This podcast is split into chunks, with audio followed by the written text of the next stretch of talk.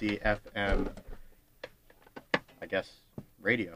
Yes, it, it, it is the radio. Radio. Oh, you're on College Park. three? Sorry, Benjamin switched mics on me. So we'll try that again. This is WMUC FM College Park. All right, now the FCC for the second week in a row can't get mad at me. How is it going, Ben? Uh, w- we're doing all right. Uh, we're having some uh, apparent technical difficulties. All our fixed. our All producer fixed. is in an unfamiliar setting, um, but he's he's doing his best. You'll notice that there is not a third person with us today. It'll just be Brad and I. Unfortunately, our, our colleague and and roommate Anthony Valdez is uh, mourning the uh, acquittal of President Donald Trump. Very So- politely said. um, so our, our thoughts and prayers are with him at this time. Uh, in his honor, we will be doing a uh, a somber reading of the State of the Union address, selected readings. No, um, No, but seriously, we might do a, a fun little segment later where we talk about the Mookie Betts trade and, and one of us pretends to be Anthony Valdez, and I think that that'll be a real treat for the listeners. yeah. So we, we got a lot of things to, to go through today. Very very eventful week, and it's shaping up to be a exciting. Uh, you know, next couple of days, some of the you know the big things that happened this week. Obviously, the Super Bowl uh, Sunday, the Kansas City Chiefs defeat the San Francisco 49ers 31-20 uh, in an epic comeback win engineered by Patrick Mahomes. We had uh, everyone's looking forward to our Maryland basketball recap. Brad's going to get into some uh, discussion of other Maryland sports. Yeah, the Maryland. uh, The Maryland like, I would like Minute will be thank, making a triumphant I comeback would like to thank week. all the listeners who wrote in so passionately advocating for the Maryland Minute, and I, I know me. I know I speak for everybody when I say this. We really, we really appreciate your comments, and uh, uh, there's going to be a great, maybe even be a Maryland Minute and a half today. We'll see. Uh, yes, like you said, we we will see. Uh, what else do we have? We'll- be doing one of your favorite PSAs. Brad has something Yep, really great. uh, I've been looking all riveting- week for a good one. riveting and informational, geared up for later. We'll be talking about the NBA trade deadline. Unfortunately, as I said, Anthony Valdez will not be here to give uh, us insight on his, uh, you know, beloved Los Angeles Lakers, and then we're going to talk about the recent bombshell trade, Mookie Betts going to the Dodgers. So, Yes, that is Um, that is the plan. why don't we start talking about the Super Bowl, Super Bowl Fifty Four in Miami? Yeah, I think that that's that is uh, an appropriate place to start.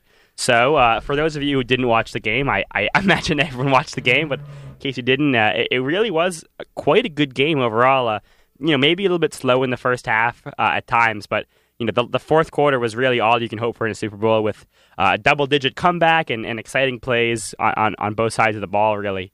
So, I, I mean, I, personally, for me, uh, it was nice to be able to watch a Super Bowl and not really have a stake in it. Uh, it was something I hadn't uh, had the the pleasure, I'll say, of experiencing in the last uh, three years. So, definitely something different, and um, it, it was nice to see it to sit back and relax and not have to stress out about every snap. Yeah, you could focus on stressing out about what uh, what new uh, allegations and then eventual Yeah, confirmations of New England cheating are going to come out in the uh, likely. I mean, the timetable is so accelerated with with the Patriots. Could be days, could be You just months. you never know. You never know, but something will something will be coming. Now, I uh, I really enjoyed the game.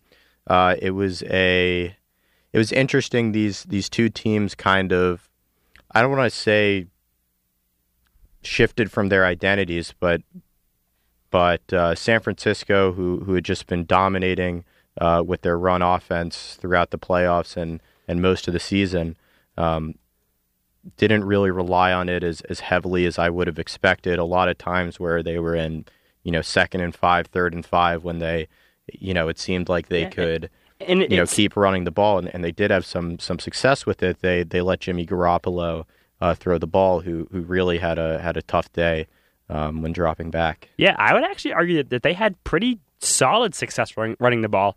I mean, um, Mostert was averaging over five yards, or just about five yards a carry up until you know the very end of the game when they really slowed the pace down. And I, I was definitely surprised that they, uh, coming off of the way that they they played the previous week or two weeks ago in the NFC Championship game, I was definitely surprised that they didn't rely on the run a little more heavily. And you know, Garoppolo, we'll, we'll talk about this in a second, but Garoppolo really had a chance, arguably, to win the game on a, on a deep pass to Deebo Samuel and, and couldn't hit it. So when the game was in his hands, he he could not perform, and you know I think that was a fear of a lot of Niners fans, and definitely one of the criticisms coming into the game about him.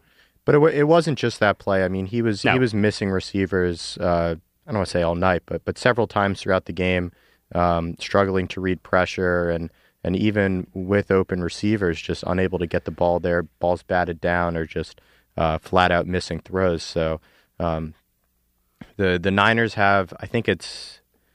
Is it this off season or, or maybe the year the year after? They they signed Jimmy Garoppolo Yeah, to a big contract uh, two two seasons ago, um, and have the opportunity to walk away from the money right now. They obviously have a great rest of their team, uh, phenomenal defense, who you know fell a little bit short in that in that fourth quarter, but I think there you may have to start thinking if if your general manager John Lynch is Jimmy Garoppolo the uh, is he the long term answer under center? Um, I think that's definitely something they'll be thinking Yeah. about, and um, we'll they'll look at going I mean, I. I definitely wouldn't say that Jimmy Garoppolo has been bad this game or this season. I think that he could definitely still can be their quarterback for the foreseeable future. But you sure, know, I when, when mean, you they when you one of the best when you passing put offenses. yeah when you put him up against uh, Patrick Mahomes, you it, it paints a he, he looks a lot worse than I think he does uh, in a you know a regular season game. So one of the other things that I think we should definitely talk about, and I know you'll have some opinions here, is about Kyle Shanahan and how he managed this game. So what I have my thoughts. What were yours, Ben? Uh, especially given that he is now responsible for the uh, two of the largest uh, blown leads in Super Bowl history. Obviously, the first the being the against two Patriots. largest. Well, there were a couple other teams that have blown ten point leads. Couple so other- tied for the first largest and tied for second largest. Right. Um, you know, it you don't want to necessarily put the choker label on on someone, uh, especially someone who who has shown his ability to to just be so who who, who devises schemes that just flat out work. Um, They work in the regular season. they work in the regular season. They work in the postseason. Yeah. Um, and he seems to kind of pivot from them in, in the in the big game. Now, you know, there, there's a, a question as to how much control um, he had in Super Bowl. What was that? 50, 51? 50, yep. 51. Uh, the Fal- when he was the offensive coordinator of the Falcons. Um, you know, there he was the offensive coordinator, and it, and it looked like he had a great deal of um, you know discretion over the offensive play calling. You know, the timeouts, however, that was you know managed by the head coach. So Yeah. you know, how fair is is it to put the blame on on that game on him? I'd say partial. As for this game, there were just several, I you know, many points throughout the game where where I can just point to, to questionable play Yeah, calling. I, I mean, sports love storylines, and regardless of whether you think you can put the entire Falcons blown lead on Shanahan, it's a storyline now, and he will have this reputation with him until he can finally, I think, win a Super Bowl or, or, or really perform well in, in a playoff situation like this. To me, what I think was. I mean, similar to, to what he did in the Patriots, uh, in the loss of the Patriots, where that second half of that game they were up big and they just really slowed the pace down and stopped being aggressive and, and mismanaged timeouts and well, I would actually argue they were they were overly I mean, aggressive. I guess yeah, I mean, they were they were passing the ball when they really should have been. Running. But then at, at the very end, they started passing the ball when they should have been when they should have been running. well, to be overly aggressive, either way, uh, very odd time management um, throughout that entire game. And to me, the oddest thing in this game was at the end of the first half, Kansas City gets stopped on a, on a long third down, and there's about a minute and fifty left in the in the half. Shanahan More. has all three timeouts. What? it was it was the first play under the two minute warning. Yeah, the first play under the two minute warning, exactly. Shanahan has all three timeouts and chooses to not use any, letting the clock down, run down to just over a minute before um, the before Kansas City punted. Then they, they ran a screen, a short screen, got a run, then still had, had still hadn't used a timeout. Finally got a pass over the middle to about their own forty. Call a timeout then, and then we have the Kittle pass interference play, and at that point they just kind of kind of ran it out. But to me to be so unaggressive there when you know how quickly the Chiefs offense can score and maybe the argument is they can score so fast we don't want to go three and out and give them the ball back. But you know, you have to play to win. You can't play not to lose. I, I agree with you there. I and you saw you know general manager John Lynch calling for a timeout from the bench when Yeah, that was Shanahan was, was letting the clock run down. Should general managers from you know from the owners' luxury suites be able to call timeouts? Probably not, but um, maybe if Kyle Shanahan's your head coach, maybe they should. So I I was really baffled by by his decision there, and then at the halftime interview, um, you know, he said, "I'm comfortable. With, I, I like where we're at in this game." And um, you know, time and time again, the Mahomes has showed his ability to uh, come back in close games, and you know, it, it, I I didn't feel good uh, for the Niners at that point in the game. So I think that leads to a good segue, uh, just just naturally by the time of the game. Um, and we'll talk about Shanahan's play calling later in the game as well. But Brad, I know you really, as a big Jennifer uh, Lopez fan, Yes! you really enjoyed the Oh halftime my show. God. I mean, see, what a show! But I mean, I gotta say, I can't remember uh, such a fascinating halftime show. Uh, and I'll use the word fascinating. Uh, well, you really there. enjoyed the the Justin Timberlake Janet Jackson performance for obvious reasons. Yes, of but, course, of course. Um, But no, it was it was. Uh, I mean, there you should have seen there. There were some people on Twitter who were very angry at the NFL, are filing suggested lawsuits. It's it's it's kind of a it's become quite a quite a meme now. we had to But- we had to cover Brad's eyes for a large portion of it, but but overall, I thought it was pretty high energy. I thought the you know kind of a combination, a medley of best hits. I, I thought it was Yeah. pretty enjoyable. See, the biggest, the, one of the biggest things that I was disappointed with was was Pitbull. This is his city, D- Dale. Where was he? Yeah, Brad Brad was very. I all I wanted was that shiny bald head on my screen, and I didn't get to have well, he was in one of the what was it? One He's of in the one of the ads. Yeah. yeah, hype video um, things. Did Did you like the ads this year? What did you think about the ads this year?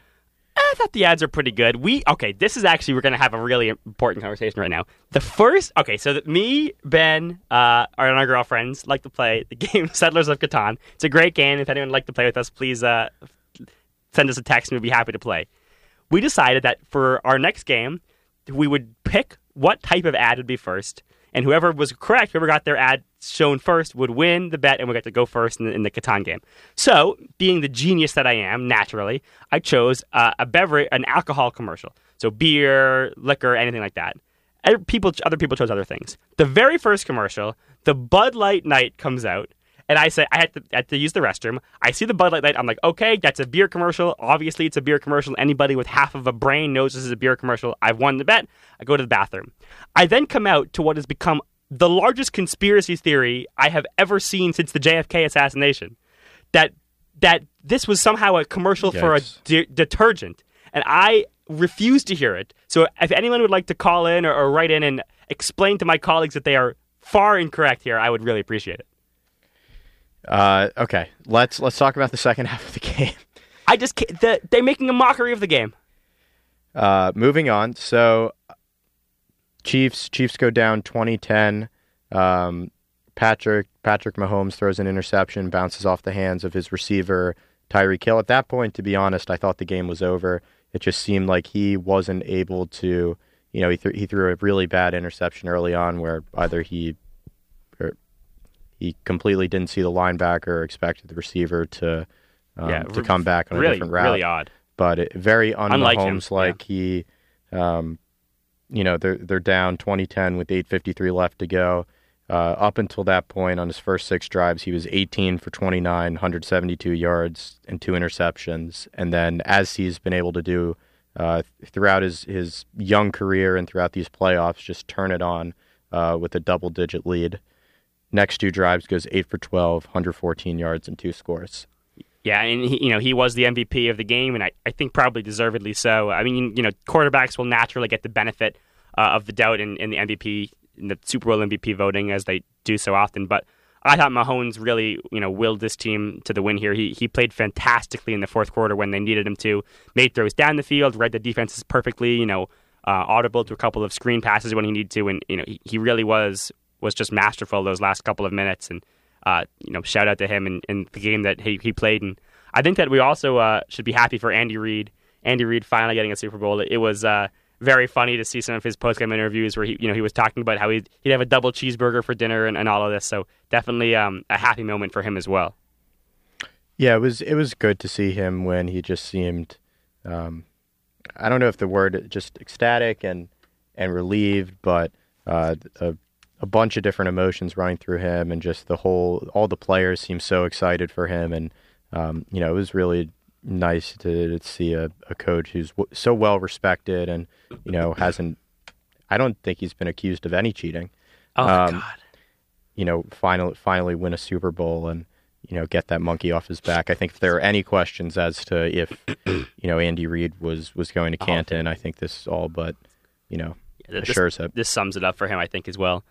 But uh, should should he move on from the Super? Or you had a couple other things in the Super Bowl here we can go over. Uh, How do you how do you think it compared to Super Bowls of past? I mean, obviously your your view is going to be a little skewed as you know due to your your allegiance. Yeah, but I mean, I, I I thought it was. I mean, the things I look for in the Super Bowl are, you know, is it exciting? There's like I think maybe two main things, which is, am I is the game over in the first quarter, and you know, am I excited the entire way? And I think that this definitely had that, even though you know there were double digit leads at times it, with Mahomes in the field. It never felt like um, Kansas City was out of it, and you know the first quarter was it was 10-10 at halftime, so you know that that was really competitive. And then you know you love to see a comeback, and this this obviously had a comeback. So I- I'd rate the Super Bowl pretty highly. I mean, you know, obviously as a fan for me, it can't it can't compare to any of the Patriots Super Bowls, um, but I, I- thought it was a really good game, and I think that, you know as a neutral fan, it was definitely entertaining the whole way. I thought overall it was I mean certainly more exciting than last year's Super Bowl. Um, Disagree. again, uh, yeah, I, I thought it was better than last year's Super Bowl. No, ob- objectively, it was. Um, I think it's it's one of the the better ones. I mean, it you know, people people love the the Patriots comeback against the Falcons, but for you know forty, I guess th- 30, 35 minutes of that game, I mean, it, it seemed to be over. So it was pretty unexciting. Yeah, Um, whereas this game was. Um, yeah. There was the, the actually third no quarter was actually a, a little uh, had a little bit of a lull to it, but uh, the People the were still too busy talking about uh, the halftime show during the third quarter to even to even realize. uh, present present company included. Or? Yeah. All right. Um, So how do you how do you feel now that we will not watch professional football uh, for what Two days, the six XFL. six months? Okay. Well, Brad's been angling to go to the the I've DC Defenders to go. home opener. Mike, if you want to uh, fund uh, a group outing to the DC Defenders, it'd be greatly appreciated. Um, but no, uh, it's it's definitely a little sad. I mean, football season is is definitely different than the other seasons. Uh, just the excitement around it and the buzz that you feel from that you talk when you talk to anybody about football is is really great, and I I think it definitely will be missed. But uh, you know, right now my mind is is on whether Tom Brady will be back, and the Super Bowl commercial that he was in. I honestly thought I was about to have a heart attack when he was like, you know, comes out in the black and white and says, "I have an important announcement." I see, I probably like turned dead pale, but um, you know that that's really where my mind is now, and you know, I, I, I'm uh, not looking forward to the wait, but I'm, I guess I'm ready for it. Okay. Um, we will. We, we may have some XFL analysis for you on, on next week's show. Uh, Anthony said he's really excited to watch those games as well, so we'll be looking forward to hearing from him. Uh, with that being said, I think this would be a good time to talk about our Maryland Terrapins, who beat Rutgers last night at home 56 51. Ben has written down Maryland basketball, the Kansas City Chiefs of college basketball. Yeah, they seem to. They almost seem to play better when when they're down. Um, Yeah. I feel like they either team. they're either a second half team or they're, they're a team of one half for sure. Um, gives me a great deal of of confidence in them playing when they have to, you know, play in March Madness. Now, I I'm really concerned about this team, but I, I think you have to.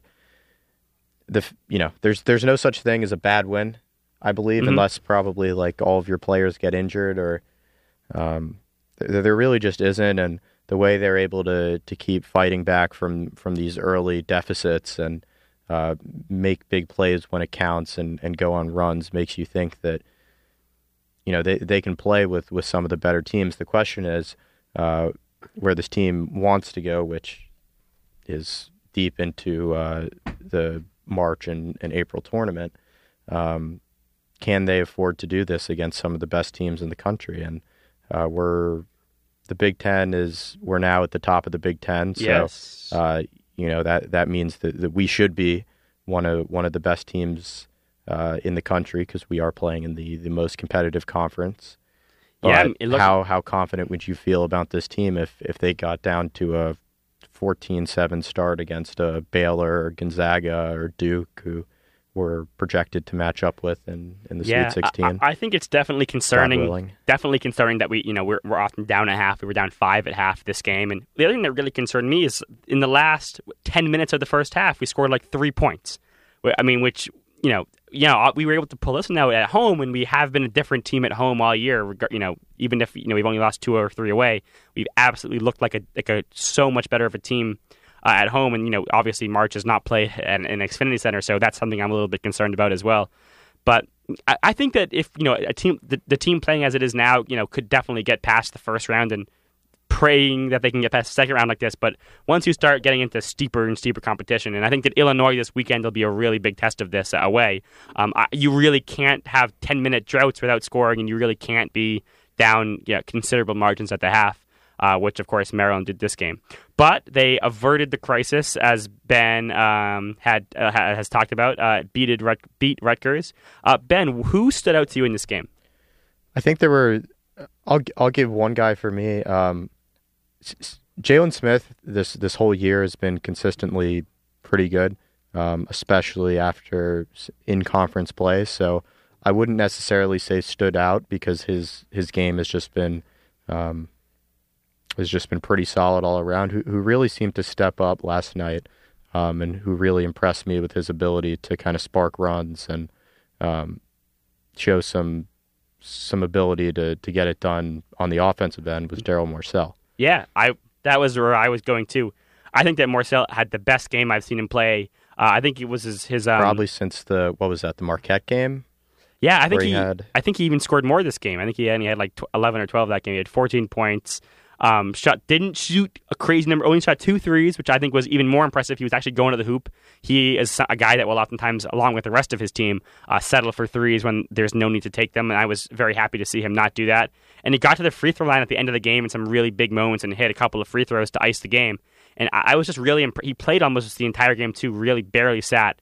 Um, and I was very, very impressed uh, with with his effort and, and just the intensity that he brought. And of course, as Ben mentioned, Smith uh, had a career high six blocks as well, uh, which is huge for him, especially down the end of the game. He had a, he had a, he had a block um, on Rutgers' second to last possession that kind of sealed things for, for the Terps. So I was super impressed with him too. And the other thing, I don't think we talked about Cowan's performance in um, uh, the Iowa game, uh, as that was after our radio show. But you know, Cowan then putting up 31 points, 17 in this game. He's really turned into quite a leader. I agree with that, and I this this performance from Morsell just just makes it seem like he should be more involved um, in the offense. It seems like guys like Ayala and Wiggins who sh- who should be less involved in the offense um, seem to have the the free reins to jack up three pointers at will. Um, Donta Scott is for some reason taking that uh, taking that upon himself to to join in on on that, and it you know seems like Cowan and uh, Smith should really be the only two people doing that. Yeah. Um, Morsell, however, I, I really enjoy. He seems to want to go to the basket, put his um, go get to the rim, take those He's tough- those he's paint jumpers, and um, draw fouls. And I really think that's the kind of toughness. Um, that toughness down low would, would really benefit uh, the Terrapins. I mean, they pl- they play great when Morsell scores. I, I saw a stat that Maryland is eleven and zero this season when Morsell when Morsell scores in double figures. Oh yeah. Um, Yeah, the, the one thing to me that actually stood out as I, there were two things that I found really concerning in this game. One bigger than the other. The first is Ayala. Ben, do you happen to know how many points Ayala scored? um, I don't have the box score in front of me. It's zero. It's zero. Ayala Okay. played 30 minutes of a 40 minute game, scored zero points. Uh, this is you want you know your starting number two, your starting shooting guard to have no points. That is that is definitely concerning. And him and uh, Wiggins have gone back and forth, being very cold all season. But Wiggins didn't play much better. Wiggins had five points, was one of three from from uh, from three point line. So that is not uh, the two of them not playing well. is There's there's a real not argument en- not that, that. Serrel Smith should be starting over Ayala right now. I mean, I, I don't know what's going on with him. He if he was just three quarters or, or probably even half as good as he was last Yeah. year, we would we'd probably be a top five team in the country Yeah. without a doubt. And his numbers are down across the board, um, whi- which is odd for someone that has a full off season, getting to know their teammates better and and given a more prominent role. Um, it's it's just really disappointing to see the step back he's taken, and it, it just becomes more evident week to week. Just missing, getting good looks too. I mean, I remember that Yeah. sequence where he missed, just left, I think two consecutive three pointers short. They both looked like air balls, honestly. Yeah, Wiggins had a couple, hit the rim. couple chances exactly to ice it as well at the end. And yeah, yeah, back my other point, the other um, concerning thing that I found is the lack of depth uh, in the the center and power forward positions. Uh, ben, I'll, I'll give you another little quiz here if you don't look at my screen. But do you want to guess the plus minus or what the, the plus minus of of um, Jalen Smith was compared to the other three big men that played? Jalen Smith was probably what, like plus twelve? Plus thirteen, yeah. Okay. And then there was Lindo, um, Chol, and Tomaic, all of which had very similar number. I I would go. Chol seemed noticeably the worst. Yeah, but Chol's I would probably say, I don't know, minus eight. Yeah, Chol was seven, uh, Lindo was nine, and Tomaic played for one minute and was didn't do, was was like minus three. But you Impressive. know, Li- Lindo who played for for four minutes and Mar- uh, Chol for two to be co- a combined minus sixteen is not great because that means the three min- they, you know that's they played for five minutes. Smith sat for four minutes, so uh, that's uh, not encouraging at all. No, and, and they're gonna they're gonna need eh, one of those guys to just step up and at least be competent uh, to give Sticks a rest. But we'll we'll see. I, I want to read you a quote from uh, from Anthony Cowan. Okay. and and I think that it kind of expresses some of the the frustration that we've experienced for our time here at Maryland. So um, after the game, reporters were asking Cowan, you know, you're top of the Big Ten now. How does it feel? Does you know, is, is that a reason to smile? And what what Cowan said, and, and I think it, it really encapsulates how how most Maryland fans are feeling. Is he said, not when you feel like you've been having the same type of year for four years. I feel like we've been here a lot. I think last year we were winning a lot of games at the top of the schedule, then it slowly fizzled down. We've got to stay locked in, no off days, no cruising at practice, getting better day in and day out. I love that. How how that. likely is it that this team just falls apart um, down the stretch? I mean, going going to Illinois on the road right now, and then um, some other tough road contests. Have to play Michigan State, one of one of the other top teams in the Big Ten. I'm quite nervous that that the uh, that these problems that, that we've discussed earlier, the lack of front court depth, the inability to score early, um, are really going to be exacerbated um, at the tail end of conference play. Yeah, uh, unfortunately, I, I think that Cowan, you know, I, I've, I've been really big on Cowan all year. I, I think that he hit the nail uh, right on the head there. Um, it, it, I, I'm I can't not be concerned after watching this team. I know you've been watching them even longer than I have been, but just for the last three and a half years now, every year you seem to get super optimistic. You say, okay, they beat a couple of ranked teams. They're going to finish top three, likely in the Big Ten regular season, if not win, which they did two years here. Um, but then they get it gets into you know into March, to beginning of March, into late March, and they just look like a completely like a shell of themselves, and they seem to fall apart. So you know, while I will still be optimistic, uh, I, I definitely don't have uh, a ton of confidence in them, especially if they, they can't show signs of you know of even just like minimal improvement in the next couple of weeks. Their their last five games of the year at Ohio State, at Minnesota, again home versus Michigan State, at Rutgers, and then finishing this season home versus Michigan. Yeah, it'll be really, it'll There- be really. there's telling. a real world in which they don't win a single one of those games. Um, no, I don't think that's realistic. I, I don't. I'm not I could saying see them think losing two happen. or, two or three, Um, but I think to lose all five is a little unrealistic. I'm I I do not feel good about this Illinois game. I I do not see us coming away with a victory there.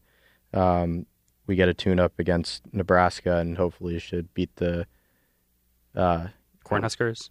No, well, I was going to use a word that I probably can't say on FM radio, but uh, I caught myself. Unlike you, Very nice, very nice. um, won't have to issue an apology. yes, very true. um, so we have. I think we have some breaking news on the air. oh Uh, my, I'm not even. What is it? we have Andre Iguodala for Officially. for my per my my insider uh Preet is oh, shout shout out thank Preet, you, Preet, if, he's, if you're listening. Officially traded from Memphis to Miami. Miami. So Yeah. we're gonna do some NBA Wow. trade deadline stuff later. Talk about you know what the contending teams need to need to add. But before we jump into that, I think Brad has some comments he would like to Yes. make in a uh, a time frame that will last around 60 seconds. All right, this is uh, exciting. regarding sports in the greater College Park area. Yeah, I know. All right, it's the Maryland Minute Time, everybody. I wanted to get some background music, but I didn't get my act together this week, so look forward to that next time. But we'll you start want off. me to make some turtle noises? That'd be great. I don't really know. So, uh, what noise does a turtle make? type of a thing. Okay, so we'll start with women's basketball. Women's basketball over the past week has had two very, very solid wins. Uh, they went away to Ohio State, won that game pretty easily, uh, and then beat Michigan State, scored 100 points, beat them by about 30 here at home. Uh, that game was never even close. So they are uh, now 13th in the country. I am expecting that to move up.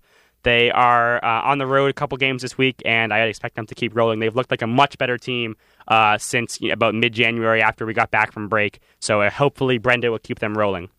Uh, next, of course, your update on Maryland gymnastics. I know you've all been anxiously, anxiously awaiting uh, to hear about this. Uh, had one meet this week, one at Illinois, uh, perennially pretty solid gymnastics school, uh, and there they made Sports Center number two on Sports Center over the weekend uh, for a beam backflip type thing that uh, I can't do.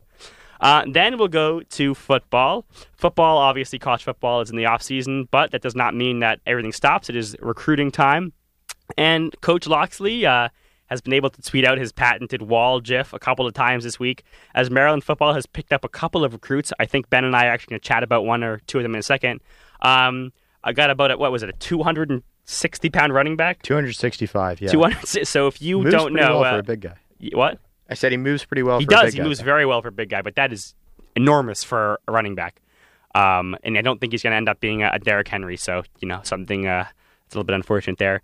But we got him. We got another uh, four star, I think, DB today. So you know things are looking up. I, I still have absolutely no confidence that the team will win any games this next year.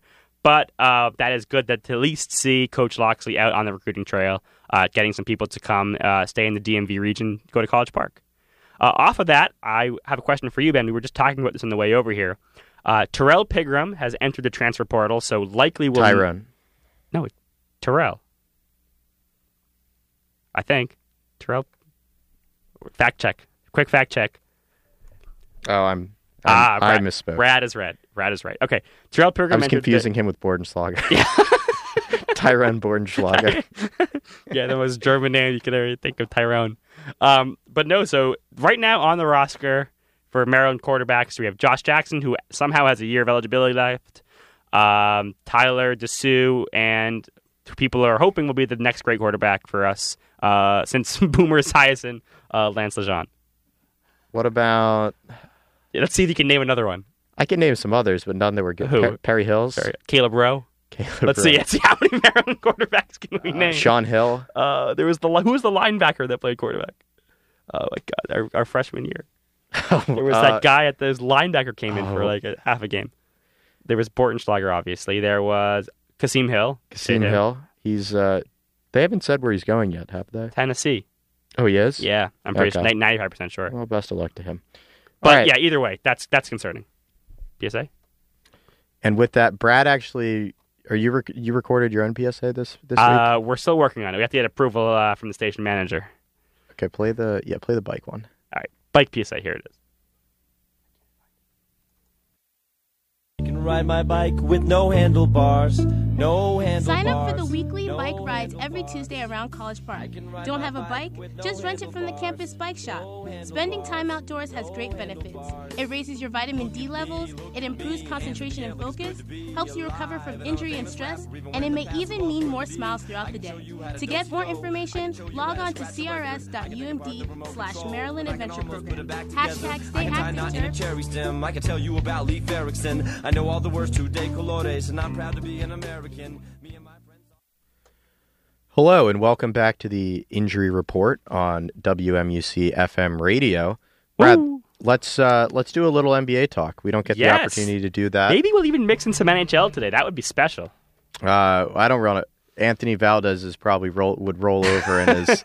Uh, He does. It's, he doesn't even know what the NHL. Pre- he doesn't even know what the NHL is. so- I don't think he knows what it stands for, but um, That'd be a good quiz next time. NBA trade deadline tomorrow, February sixth. A lot of teams uh, looking to to move some players around, acquire future assets, cash considerations, draft picks, uh, The lottery. young players. Yes. Um, Brad's Boston Celtics maybe in the market for a big. Uh, yeah, well, I, I don't know. I we'll, we'll get into the rumors, but I, there there is talks of Capela, but now it looks like he's going someplace else. Did he already go? I don't know. There- There's been a lot of news coming out today about where people are going. I haven't been able to stay up on all of it, but let's talk about this Iguodala trade. So yes, we have we have breaking news that Andre Iguodala has been traded from the Memphis Grizzlies to the uh, Miami Heat. The return for Iguodala is You, you want to just recap quickly for the listeners what has been happening uh, with Iguodala this year? so Iguodala was was uh, traded in the offseason to to Memphis. Um, publicly said that he did not want to play for the team, wanted to be traded to a contender. Um, so he has been he has been sitting out, hasn't been involved in team um, anything related to the team, and has led to the frustration uh, of some of his teammates. Uh, pub- a couple days ago, his, his teammates, you know, Dillon Brooks and Ja Morant, voiced their excitement for Iguodala to be out of Memphis.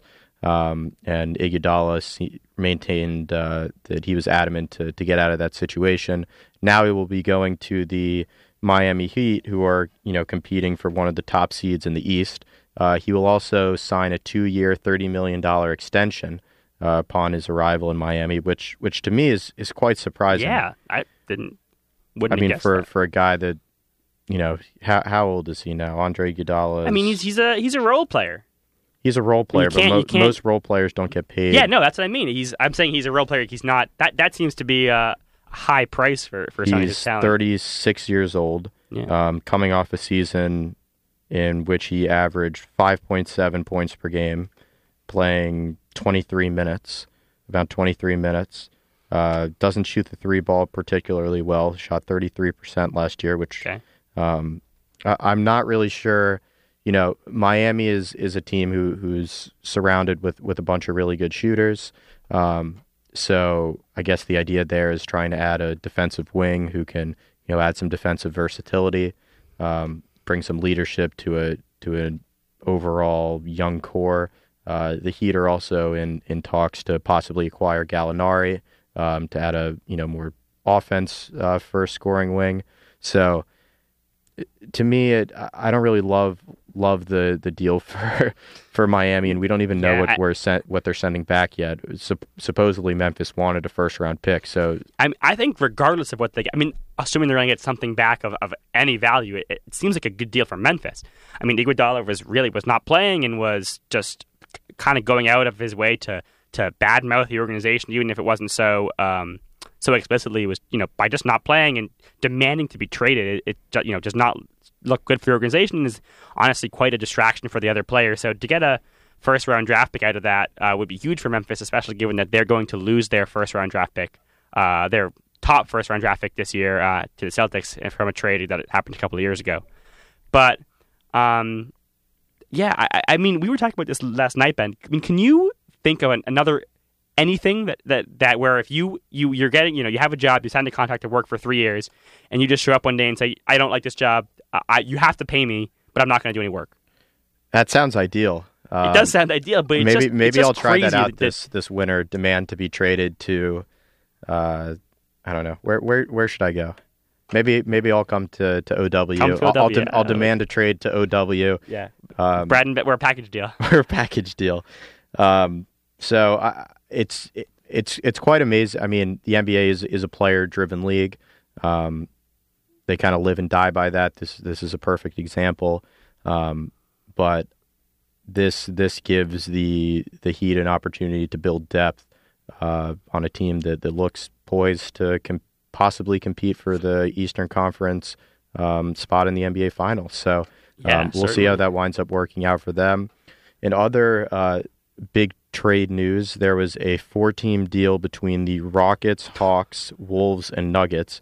I think it wound up being like a 12-person trade. Yeah, I, I was uh, trying to read this this morning, and I got so confused I had to stop. So Yeah, there were a lot of. if you'd like to summarize, I would. I think you could actually pronounce most of the names involved. I mean, Covington, Bell, Yeah. Capela, but um, the the key uh, players in in the trade were the Rockets acquired Robert Covington uh, from Minnesota, giving them, you know, Minnesota, uh, Houston as of late has um, demonstrated their desire to to add a, a defensive wing who can also, um, you know, s- score um, and play a more small ball lineup. So so you would expect Covington to be um, guarding some of the the larger players on on opposing teams. Uh, they wanted to move on from Capela, who seemed to be plateauing um, in Houston. Uh, they were doing very well without Capela in the lineup, so um, it looks like they're going to transition to a you know a small ball lineup team, yeah. with with a lot of spacing for for Harden and Westbrook. Um, the Hawks getting a a center to really help Trae Young with his pick, um, give him a real pick and roll threat. Um, also adding a, a great rebounder and a um, you know a, a decent defender as well. And uh, you know C- Collins Collins brings a you know a different kind of approach to to a big, but this this gives Trae Young his his first you know NBA caliber Yeah. um, center. So it'll be interesting to see what if that kind of invigorates the Hawks. Um, Yeah, I mean, I- definitely can't hurt them on defense. No, yeah, I, I was going to say the Hawks are, are one of those teams where that, that are clearly not thinking about this year and probably aren't even thinking about winning next year or the year after that, but are, are definitely in a rebuilding stage. But as I look over this trade and you know hearing you recap it again, it really does seem like just about every team benefits from this in some way. You know, where you look at some of these MLB trades that just happened over the weekend, and it, seems like you know some people got the short end of the deal. This this trade really seems to make sense for all the teams. I totally agree that the Rockets getting rid of Capela allows uh, Harden Westbrook to touch the ball just that much more, which is something that obviously both of them really really enjoy. Um, so you know, letting them go a little bit smaller, be more fast paced, will should definitely help their team. Great for the Hawks to you know give Trae Young just for somebody to play with. Uh, honestly, the Hawks are you know tanking talk is a little bit subdued in the NBA this year with how they've redone the lottery, but they're obviously totally content uh, not finishing too highly in the standings this year. And then um, the Nuggets, a team that have been playing you know pretty well this year, moving those pieces around should help them as well. So it se- seems to me pretty solid all around. Yeah, I, I, I like the trade for, for all parties involved. The Timberwolves also, you know, um, getting Hernangomez and Beasley, guys that they said they would potentially be interested in signing to extensions or, or bringing back uh, this offseason so they could, you know, add some uh, add some depth on, on that team Yeah. who, you know, clearly needs good players. Mhm. Um, what other from from your sources? I know you're very involved in the NBA community. Yeah. What other um, rumors are you hearing about? Do you expect that Capela deal to be, um, you know, the big deal of this deadline, or, or do you think there's um, a possibility of some big names being being moved in the next, I guess, 24 hours? Yeah, I gotta be honest with you. I haven't been able to follow as much as I would have wanted to. But I, I mean, from my point of view, I think that from what I've heard, at least Capela was like the biggest name that people were fairly certain was going to move. I, I mean, Iguodala too, but Iguodala I don't think is quite as strong of a, of a player um, as Capela. So I think that there's a, a really solid chance that that ends up being the biggest move. I don't know what other teams that are you know towards the top of the standings right now are. I mean, the Celtics were looking to move some pieces around, but uh, I think they wanted a big guy, and I don't know unless you can tell me otherwise, Ben, that there were really any other centers out there that are worth trading for. So I, I don't know that that many other moves be, are going to be made. Yeah, there there are a bunch of. Um, it doesn't look like any All Star you know caliber players um, are going to get moved, but uh, you know the Lakers have been been looking for a point guard. Names such as Spencer Dinwiddie and Dennis Schroeder have been um, thrown around. It seems like the Nets don't want to part from Dinwiddie, and, and the return for Schroeder would have to be pretty hefty. Yeah. Um, OKC is in a r- real interesting position at this deadline um, because they, they do have a bunch of uh, sought after players. I don't expect uh, Chris Paul to go anywhere, but but uh, as I said earlier, Miami is is uh, looking into Gallinari as our as our other teams. Um, Schroeder uh, could could be worthwhile for, for teams looking for a backup or, or lower end starting point guard, and um, who knows about the potential availability of Steven Adams, but uh, he also looks likely to stay put. The the Morris I- brothers, yeah, I also heard a couple of the, the one other name I wanted to bring up quickly that I forgot about that I was thinking about is there's talk about the Sixers and, and moving some pieces around there. I know that it, you know Ben Simmons coming out the other day and talking about how you know he, he might not love playing with Embiid and how how he, you know he thinks that he doesn't always go 100 percent all the time. Uh, Have you heard anything about the possibility of them trying to make some moves? Um, I they they've been looking for a for a scoring wing. Um, Covington was, was someone who they and, and Iguodala were were names floated out as as potential fits there. Um, they may have to settle for for either no one or or a lower level um, player. I, I wonder if they would be be interested in, in someone such as Alec Burks on on Golden State. Um, but Philadelphia, I mean, we're the, this is a group of um, add, adding a great player in Al Horford. It, it's still taking some time to you know to figure things out there. And Embiid's also been been banged up for a large part They've of this been year. really they're they're in quite a slump right now Um, too. Ri- Richardson also being out, um, who who was doing you know really well up until that point. So, you know they they they absolutely have things to figure out. I, a another deep threat could uh, might be able to help, but um, I, I would by no means say the team is in crisis mode uh, yet, and n- ex- not exactly a team I, I would like to play in uh, in April. So Sure. we'll we'll see what they'll be able to figure out. All right, do, do you want just just looking at the NBA more broadly, not just this trade deadline? Uh, what team, you know, where All Star break is coming up, where I think games wise, just about halfway through, uh, maybe a little more than halfway through the season. Uh, what teams ha- have really, uh, you know, surprised you so far um, that are kind of overperforming that you think uh, kind of have a shot uh, to to be in the finals this year? Um, to, to actually be in the finals, I mean, it looks like the Bucks are so far and away the have been the best team of the regular season um, in the Eastern Conference and, and probably the both, entire yeah. NBA. Um, I've I've been very impressed with, with the Miami Heat. They've they've fallen off um, a little bit due to the um, you know Celtics playing some better basketball, but um, I, I didn't expect them to be a you know competing for, for one of the top spots in the Yeah, East. not necessarily finals, probably a, a lower top spots. uh, a lower seed there, and and the Raptors after losing their best player, uh, Kawhi Leonard, the holding down the second seed in the East, I have to say is is quite surprising. Um, you know, still still a bunch of of uh, great NBA talent, uh, Gasol, Lowry, um, and and Siakam playing at, at an All Star. Yeah, Siakam's having fantastic year. I I, don't think anyone saw that coming quite quite to this extent. He yeah his his ability to improve year after year. I mean, he looks like a, a superstar in the making, and um, Probably got overshadowed last year with they're Kawhi. probably a under the radar fun team to watch, and, and VanVleet's also Yeah. uh, been been solid for them. So um, a lot of lot of interesting teams there in in the West. Um, I would say the the biggest surprise to me, um, I I think Golden State being the worst team in basketball by far. um, lose, losing Durant, you know, obviously hurts, and and Klay Thompson expected to miss the entire year with with his ACL injury, but still a team, you know, that was bringing back Steph Curry and Draymond Green, adding D'Angelo Russell, and um, you know some some young pieces, Pascal Poole.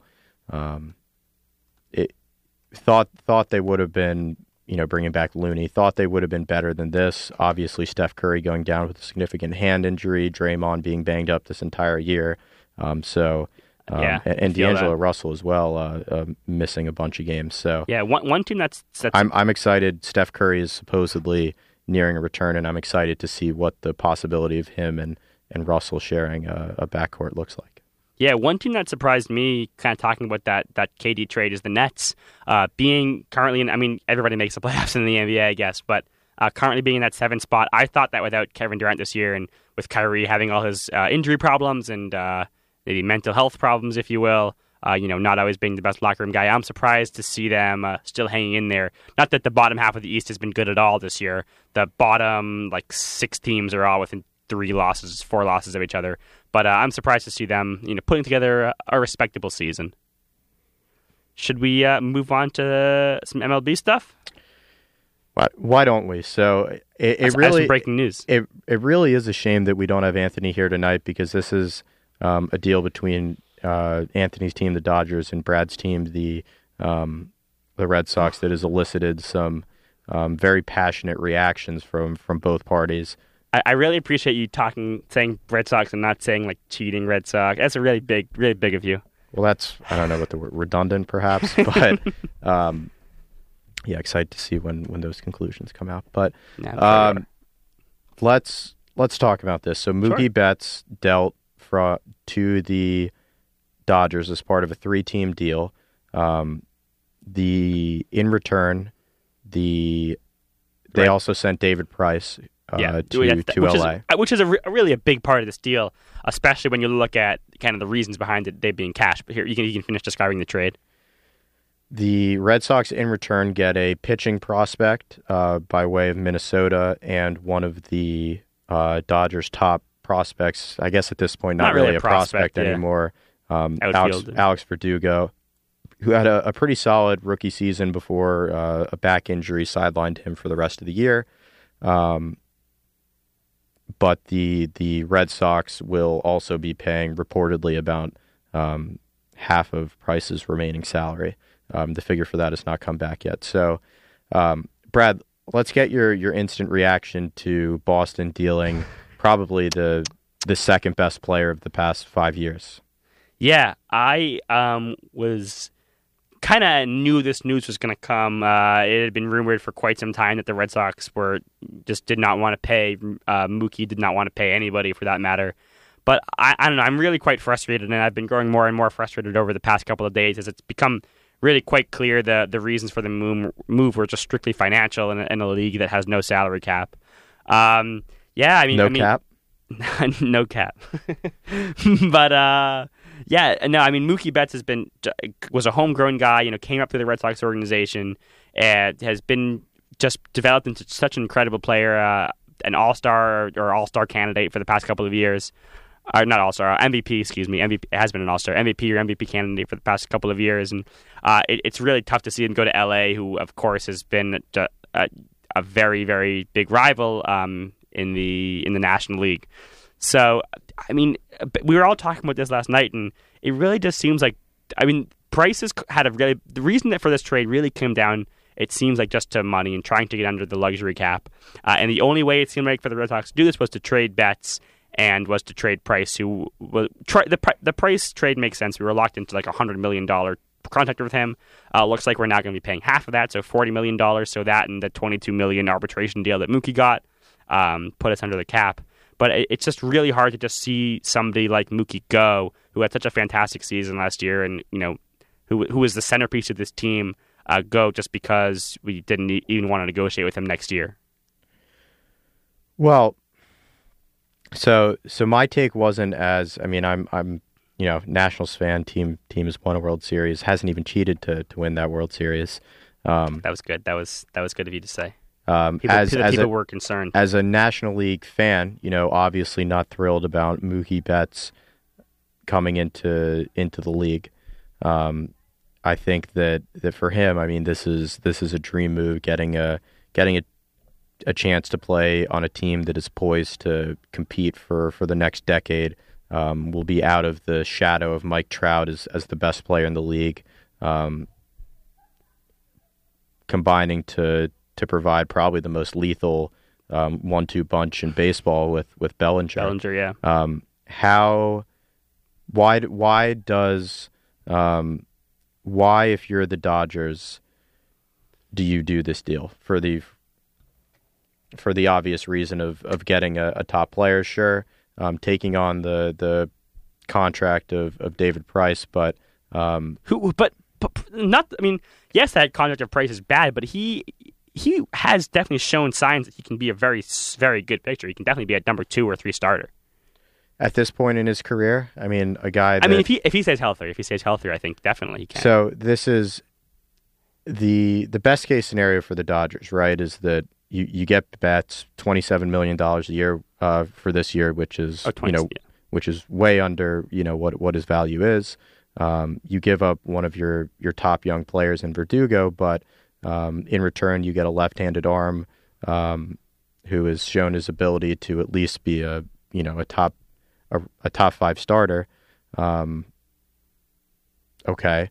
Now, what happens uh, if if Betts walks after yeah, this, this summer? this is the interesting scenario, which is that oh, at the end of the season, Betts will become a, a, totally a free agent and will be able to test the market and uh, see where he wants to go. I mean, barring some mate- large material change, he will you know make a, a over three hundred million dollar contract, you know, similar to the, the kind that you know we saw um, Rendon and Trout and all these other and um, Machado and all these other guys. Not Machado. What's his name?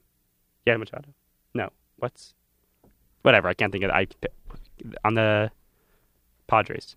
Machado. Machado. Okay, I was right. Ah, I knew it. I over, I outthought myself. Whatever. Similar to the That that rarely happens. Yes, yeah, for real. Similar to the uh, type of contracts that these guys are getting.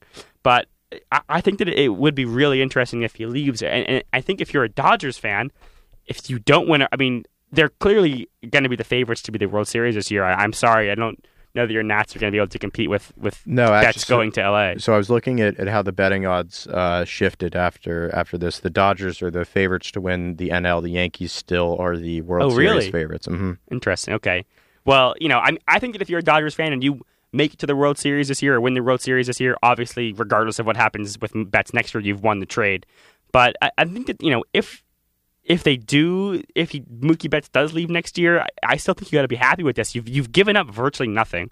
I mean, Verdugo has had injuries. This other prospect that the Red Sox are getting has had some injuries too. It that you know they really, in compared to Mookie Betts, they're getting you know like like just chump change and you know uh, back for him. So I, I think that you got to be happy with the deal either way. It's not costing the team an, an enormous amount of money this season. It's really a steal. And as a Red Sox fan, it hurts. I mean, if you look at the Red Sox, what has happened to them over the past couple of months, uh, we fire our manager um, because after you know, Mutually agree to part ways. fired the yeah sure fired the manager. It was clear that Henry did not want him to keep spending money. Uh, that's become even clearer with this trade.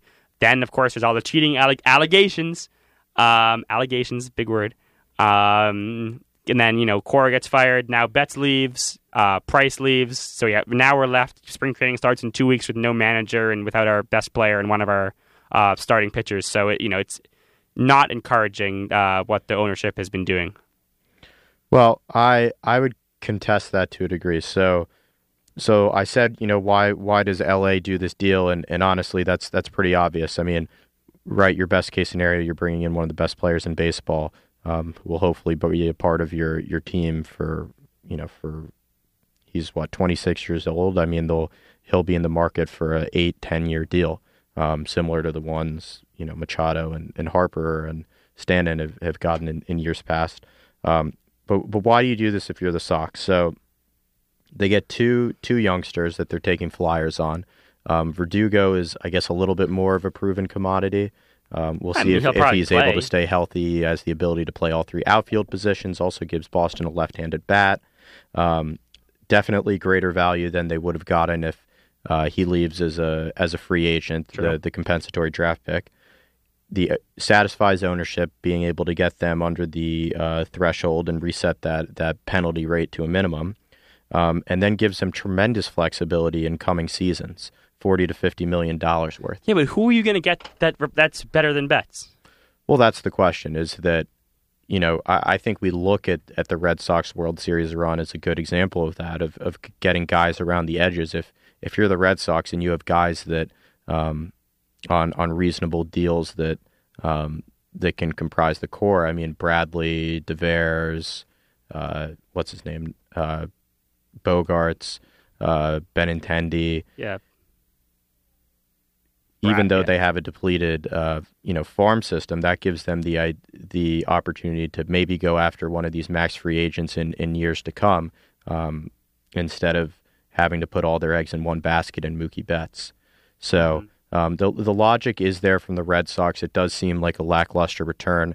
If you're the Dodgers, however, um, obviously this makes sense for the 2020 season, but um, I would be very concerned if Verdugo turns out to be the prospect he he was projected to be.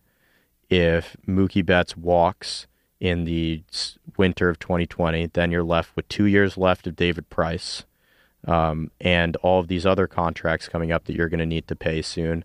Um, you know, what what happens in that case? So um, I, I think right now I would say the Dodgers definitely won this trade. Um, this is you get the opportunity to bring in one of the best players in the sport for a relatively low price. I think you do that in the heartbeat. Begs the question as to why other teams weren't able to to come up with a with a similar package. Um, because you know this yeah. this really seemed like comes, a pretty minimal I think it return. comes from the fear that he he'll leave next season. Um, so that I think I think that's really what it is. This is a guy who's you know publicly stated that he wants to test the open market. There are you know some reports saying that he was loyal to Boston and he would be willing to stay for the right price. But um, you know the question is, we're going to see. Um, we can do this we can go back and do this study of of how uh, the biggest contracts in baseball have panned out for teams, and and the uh, you know the vast majority of them don't end up in World Series titles. So um, the Yankees are banking on that right now with with guys like Stanton and, and Cole, but um, we're, we're going to see if if that is truly the model for for winning championships. So Yes, we Um, will. Yes, we will.